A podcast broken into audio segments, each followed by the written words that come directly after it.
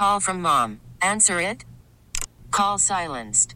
Instacart knows nothing gets between you and the game. That's why they make ordering from your couch easy. Stock up today and get all your groceries for the week delivered in as fast as 30 minutes without missing a minute of the game. You have 47 new voicemails. Download the app to get free delivery on your first three orders while supplies last. Minimum $10 per order. Additional terms apply. We really need new phones. T-Mobile will cover the cost of four amazing new iPhone 15s, and each line is only $25 a month. New iPhone 15s? Only at T-Mobile get four iPhone 15s on us and four lines for 25 bucks per line per month with eligible trade-in when you switch.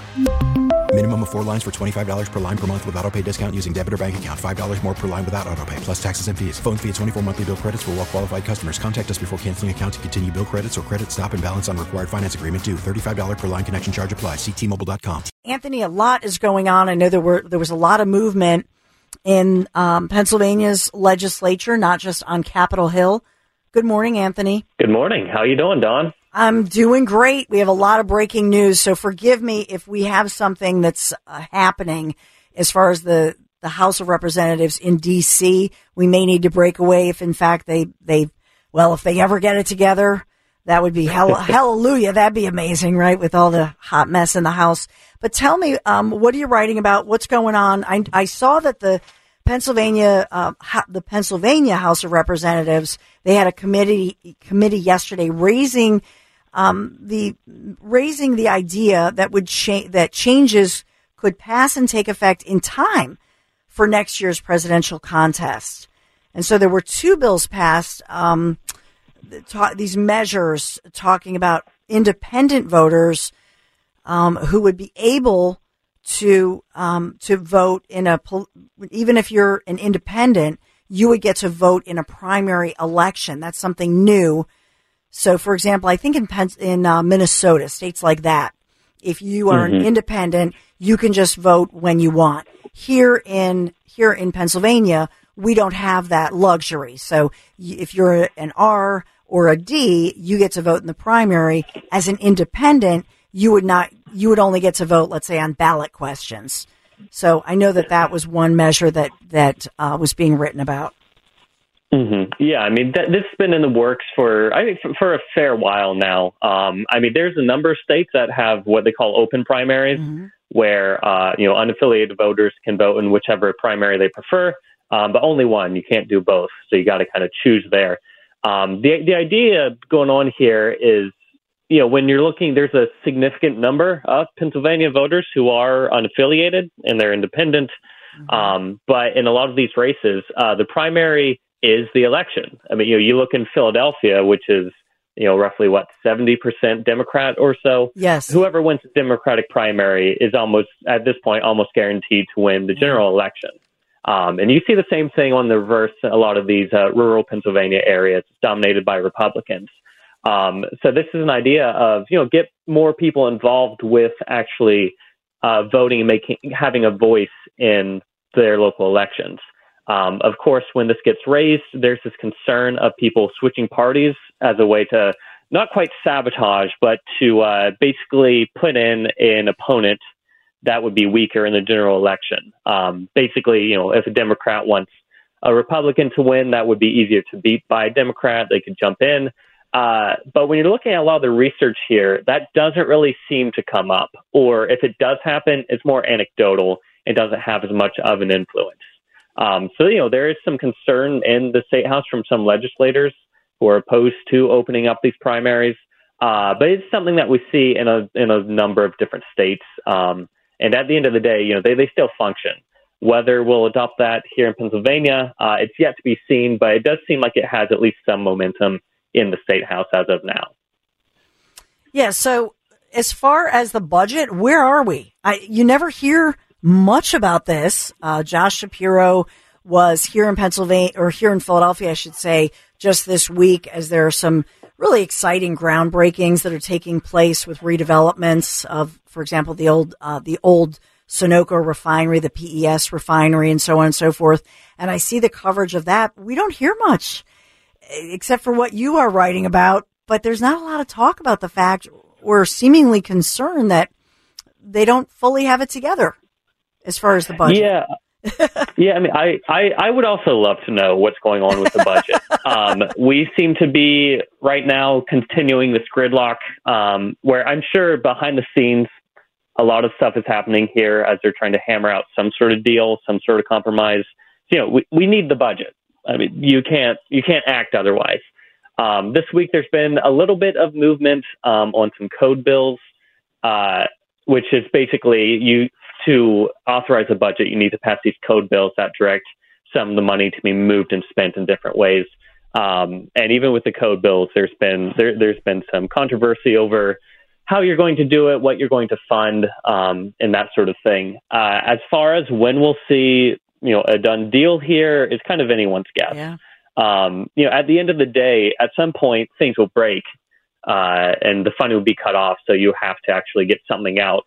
Um, but I think right now you just you still see a lot of back and forth between Democrats and Republicans uh, in the state house as to what the final solution will actually be. Uh, when that's coming down the pipe, I think is anyone's guess. Yeah. Yeah, it's unbelievable to me that nobody seems concerned. Nobody's talking about it. I I love that you're writing about methane emissions monitoring and that your your headline is that it's grabbing legislative attention, and this could be good for Pennsylvania. And of course, we have a huge natural gas industry here. Tell me the latest. Update us. Yeah, so uh, th- this was an interesting story in that this was a, uh, Senate Environmental Resources and Energy Committee hearing um, on Tuesday, uh, basically talking with this group, um, Project Canary, which is a, uh, a climate tech uh, company, essentially that monitors emission. They pre, uh, products to monitor emissions um, at natural gas sites, along infrastructure, that sort of thing. Um, they've also been involved a little bit with um, plugging some uh, orphaned oil and gas wells that are scattered all across Pennsylvania, which has been interesting and something sorely needed. Um, but they also, essentially, the idea here is with more measurement, more monitoring, you can catch these small leaks before they become bigger problems. Both on you know an environmental or public health uh, aspects because no one wants a right. uh, methane leak near where they live, uh, but also from an economic perspective of if you catch these small things, you can stop you know a rupture or even more uh, money being lost. Uh, so there's kind of this push. There's this push on that level to you know be able to better monitor these things and keep in line and see what's happening with methane. Um, but it also seems like there's a there's a competitive advantage here in Pennsylvania to do this um, because we we're seeing changes in federal regulations coming from a, a number of sources. Um, the Inflation Reduction Act has some methane rules coming in, and a number of others. But essentially, uh, it helps in terms of uh, procurement rules where uh, more uh, government entities will be required to uh, demonstrate that the natural gas that they buy is responsibly sourced. Uh, and responsibly sourced is basically defined as uh, natural gas where you have less uh, less methane emissions coming out of it. When we're looking, you know, basically the industry, industry standard here is the methane intensity level needs to be b- below 0.2 percent. Uh, in Pennsylvania, that average is uh, 0.08%.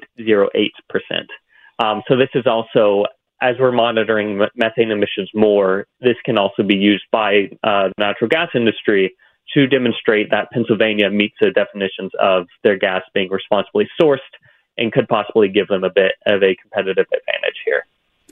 And I think about this, you know, I wish I had invested in this. They're Project Canary. So I'm looking up their website and you've written about them if anybody in the center square.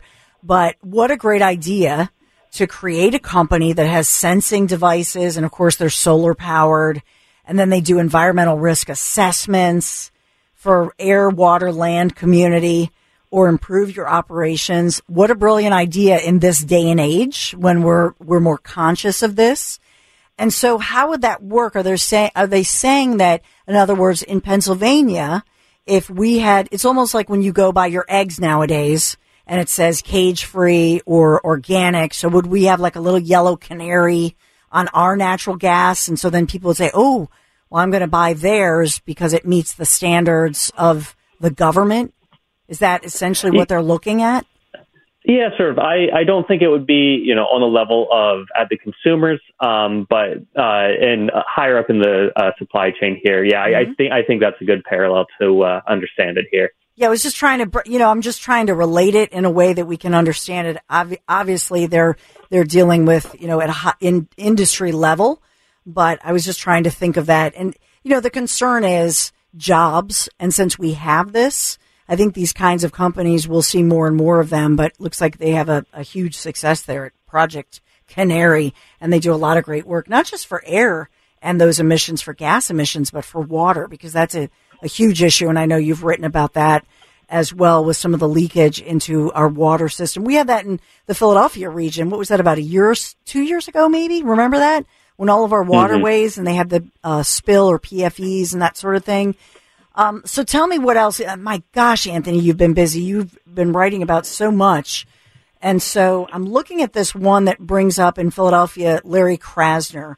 And I had mentioned it the other day, but suburban communities um, blasting him, suburban leaders blasting Krasner in Philadelphia and sort of blaming Krasner's policies on what they're seeing in the suburbs and forcing taxpayers there to spend more money in policing, etc. Can you take us through what what you're finding here?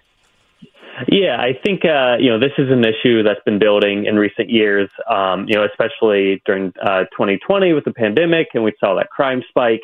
And the good news here is that things are declining. Um, you know, we're we're definitely you know the the edges have been uh, worn off, thankfully. Uh, but you know, there's still a lot of issues surrounding crime, criminal justice uh, out in the suburbs, um, you know, there's also this very strong feeling if you're near Philadelphia um, that due to policies in Philadelphia, you know, your township, your county is dealing with more crime. Um, so this was a, a, House GOP policy committee hearing last week um, where they basically uh, talked with uh, you know suburban sheriffs, um, public safety leaders, basically trying to get a handle of what's happening um, with crime. Um, Jennifer Schorn, who is the first assistant district attorney of Bucks County, um, argued that there is no question that the crime spree in Philadelphia spills over into border towns and border counties.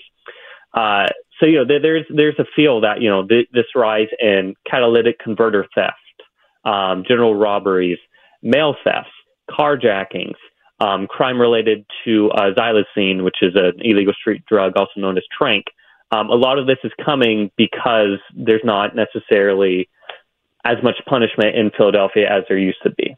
Um, William McVeigh, who's the director of public safety for Bensalem Township, has been very vocal, um, criticizing Philadelphia's driver equity law that uh, basically restricts police from stopping yes. motorists um, based on you know some minor uh, violations. Uh, but he was arguing that there is no longer any sense of consequence from criminals. Um, and he also pointed to some statistics he has for Bensalem, where uh, he says 40% of the township's arrests are of Philadelphia residents, um, which you know doesn't doesn't necessarily sound that bad until you realize a few years ago that was only 10%. Um, so there's there's this concern of even when you do arrest someone, they are quickly back on the street. There's no actual punishment for the uh, harm they're inflicting on the broader community. It's amazing to me how the suburban, it seems to me like all the suburban departments or most of them work together. And so it's a shame that it seems to me that Krasner is not necessarily friends with even Democrats in the suburbs. Am I wrong here? Yeah. So that that was the sense of hearing from some of these local district attorneys um, that you know they have a great relationship with Philadelphia police uh, with Philadelphia, uh, Pennsylvania State Police. Uh, but as far as trying to work together with uh, Philadelphia's uh, district attorney's office, not so much. Um, basically, there, there, there's that general feeling mm-hmm. that uh, you cannot necessarily get the cooperation you used to get five, ten, fifteen years ago. Yeah, that's, I mean, that's what I hear as well. And it's strange to me because generally speaking, even if they're of a different political party, but you know they, they will still work together because they're working toward a higher power of you know keeping the law, protecting citizens, etc. But at the DA level, you think of Chester County now has a, a dem, uh, as a Democrat, right? They've for the first time in Chester, And then Montgomery County, Kevin Steele, who we who I know very well. Kevin, he's a Democrat. So I don't really understand sometimes why they don't why they're not on the same page. But obviously, in in part, it's because they look to Krasner as somebody who is uh, not like minded with them, and I think there I think there's an aggravation there, even though some of them are in the same party. So that to me is fascinating, right? Because it, it it seems like it's not political there. Yeah, I mean, I I think it's sort of two things here. I think one comes down to simply this: the effect of local leaders and what they have on policy um, is very great uh, because you know it's it's not just the entire office; it's the the head guy sets the rules here, sets the policies, sets the priorities of what you're going to target, what you're going to do, um, and on the local level, as we have seen, uh, that can create very dramatic shifts. Uh, and I, I, think the other part of this is, you know, Philadelphia's district attorney's office has had some high profile um, departures. Um, you know, just the difficulties of keeping the same people in office or just the the high rate of turnover um, has not necess- has not exactly been a secret. Um, and I think as you're losing a lot of those people have been there for 10, 15, 20 years, and you're getting people who only have a few years experience uh, you know that that that drop in experience really starts to show um, the longer it goes on. Yeah, I hear you. And you wrote about the Bitcoin mining study is now being revived in the state house in Pennsylvania. Can you can you headline that one for us as well? Yeah, so this is this has been something that's kind of been growing in Pennsylvania in the last few years. Um, basically, uh, we've seen a, an increase in cryptocurrency mining, um, like Bitcoin and all these other things going on uh, essentially, this kind of grows out of a tax credit passed a few years ago, where the goal was to attract. Um, the goal was essentially to attract uh, data centers.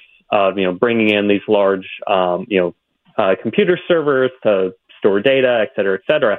Uh, but that also works well for cryptocurrency miners, apparently.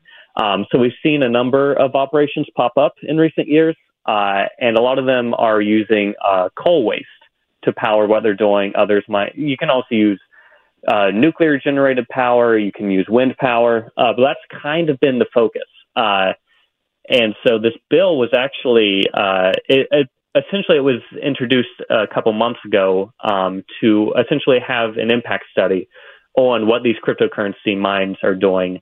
Um, requires some reporting mandates for these companies, identifying where they are, what they're doing, um, some basic information like that.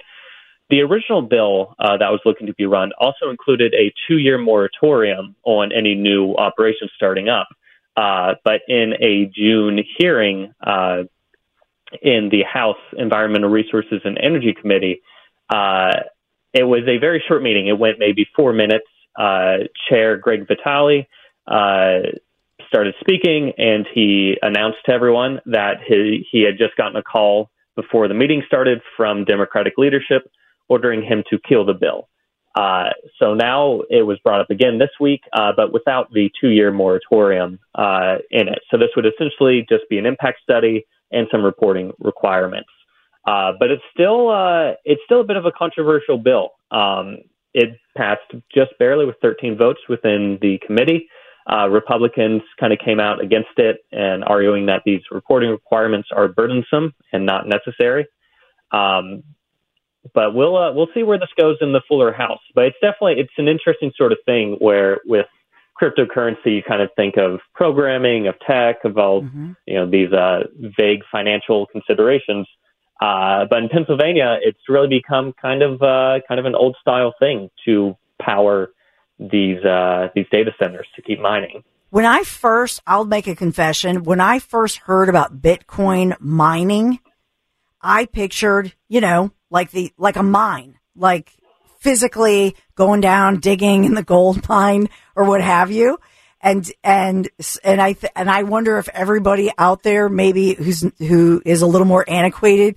When I first heard of this, I really thought because they call it a Bitcoin farm, and I was like, "What is this stuff?" This was years ago, but it's actually I tell people picture um, a huge, huge warehouse, let's say, and it looks like something out of the Matrix, right? With all these walls of essentially, right, computers and wires. Mm-hmm.